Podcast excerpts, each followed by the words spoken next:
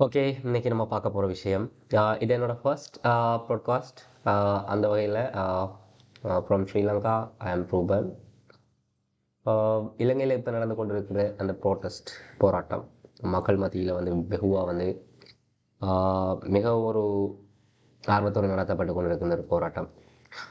ஏற்கனவே அமைஞ்ச கவர்மெண்ட் இப்போ கரண்ட்லி இருக்கிற கவர்மெண்ட் என்ன செய்யுது? ஏன் இப்படி ஒரு பணவீக்க நிலைமை இலங்கையில் என்று சொல்லி அரசாங்கத்தில் ஒரு நன்மதிப்பு இழந்த ஒரு நிலையில தான் இந்த போராட்டம் வந்து மக்களால் வந்து நடத்தப்பட்டு கொண்டு வருகின்றது. இதில் வந்து ஏனைய அரசியல் கட்சிகளும் அனுகூலங்கள் பெற நினைத்தாலும் கூட இந்த ஆர்ப்பாட்டம் அதையும் தாண்டி நிறைய சாதாரண மக்கள் வீதிக்கு இறங்கி இருக்கிறார்கள் இளைஞர்கள் மாணவர்கள் வீதிக்கு இறங்கி இருக்கிறார்கள் மற்றும் அரசு தொழில் புரிவோர்கள் வைத்தியர்கள் வைத்தியத்துறையில் பணிபுரிவோர்கள் இந்த எல்லா பாகத்திலேயும் விவசாயிகள் என்று எல்லா பாகத்திலையுமே வந்து பாதிக்கப்பட்ட மக்கள் இதில் வந்து டிரெக்டாக வந்து களமிறங்கி தங்களோட எதிர்ப்பை வந்து வெளிப்படுத்தி கொண்டிருக்காங்க. அந்த வகையில் இதில் எங்கே இந்த பிரச்சனை ஆரம்பிக்குது என்று சொல்லி பார்த்தோம்னு சொன்னால் குறிப்பாக ஸ்ரீலங்காவில் இருக்கிற பிரசிடெண்டாக இருக்கட்டும் பிரதமராக இருக்கட்டும் அதே மாதிரி நிதியமைச்சராக இருக்கட்டும் அதே போல் இளைஞர் விவகார அமைச்சு ஸ்போர்ட்ஸ் மினிஸ்ட்ரி அப்படி ஒரு பெரும்பாலான ஆஹ் அமைச்சுக்கள் மற்றும் தலைமை பொறுப்புகள் அதிகாரங்கள் எல்லாமே வந்து ஒரு குடும்பம். ராஜபக்ச ஃபேமிலி என்று சொல்கிற ஒரு குடும்பத்திடம் வந்து அடைபட்டு கிடந்தது தான் காரணம் என்று சொல்கிறாங்க பொருளாதார வல்லுநர்கள். அதன் பிரகாரம் உண்மையிலேயே வந்து ஒரு மன்னராட்சியை விட ஒரு மோசமான ஒரு ஆட்சி நிலைமை தான் வந்து இலங்கையில் நடைபெற்று கொண்டிருக்குன்னு சொல்லணும்.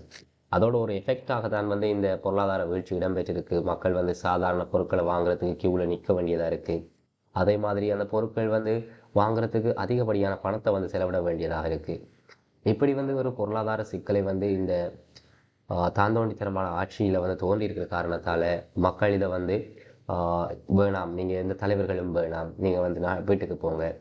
ஹோகோம் ஹோட்டா என்று சொல்கிற ஒரு ஹேஷ்டேக்கை வந்து பதிவு செஞ்சு அதை வந்து பதாதைகளில் எழுதி தங்களால் என்னென்ன விஷயங்கள் வந்து இந்த நாட்டில் இருந்து நீங்கள் நம்ம வந்து அந்த விஷயங்களை வந்து எழுதி தங்களோட பிரச்சனைகளை வந்து எழுதி பதாதைகளில் அவற்றை வந்து காட்சிப்படுத்தி வந்து இந்த போராட்டத்தை வந்து போராடி கொண்டிருக்காங்க.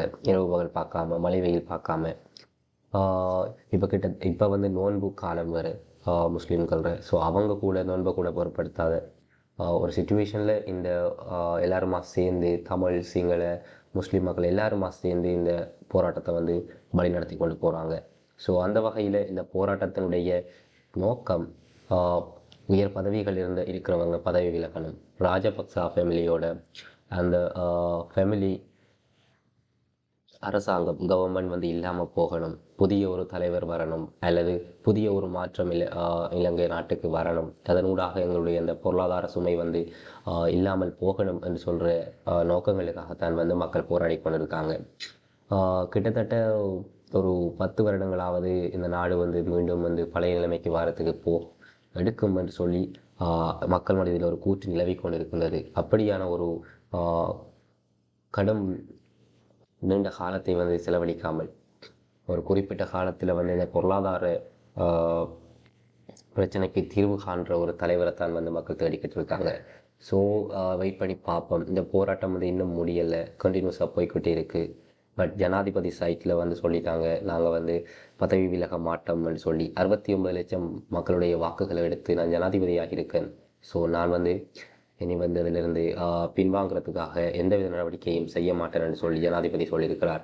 ஆனால் கிட்டத்தட்ட அறுபத்தி ஒன்பது லட்சத்துக்கும் அதிகமான மக்கள் வீதியில் இறங்கி போராட்டத்தை செய்ததை பார்க்கும்போது உண்மையிலே வந்து அவர் சொல்கிறது வந்து ஒரு கேலியான விஷயமாக தான் இருக்குது. இருந்தாலும் பார்ப்போம். ஆனால் இப்போதைய நிலைமைக்கு வந்து இலங்கையில் வந்து ஒரு தேர்தல் முறை நடத்துறதுக்குரிய வசதி கூட இல்லை.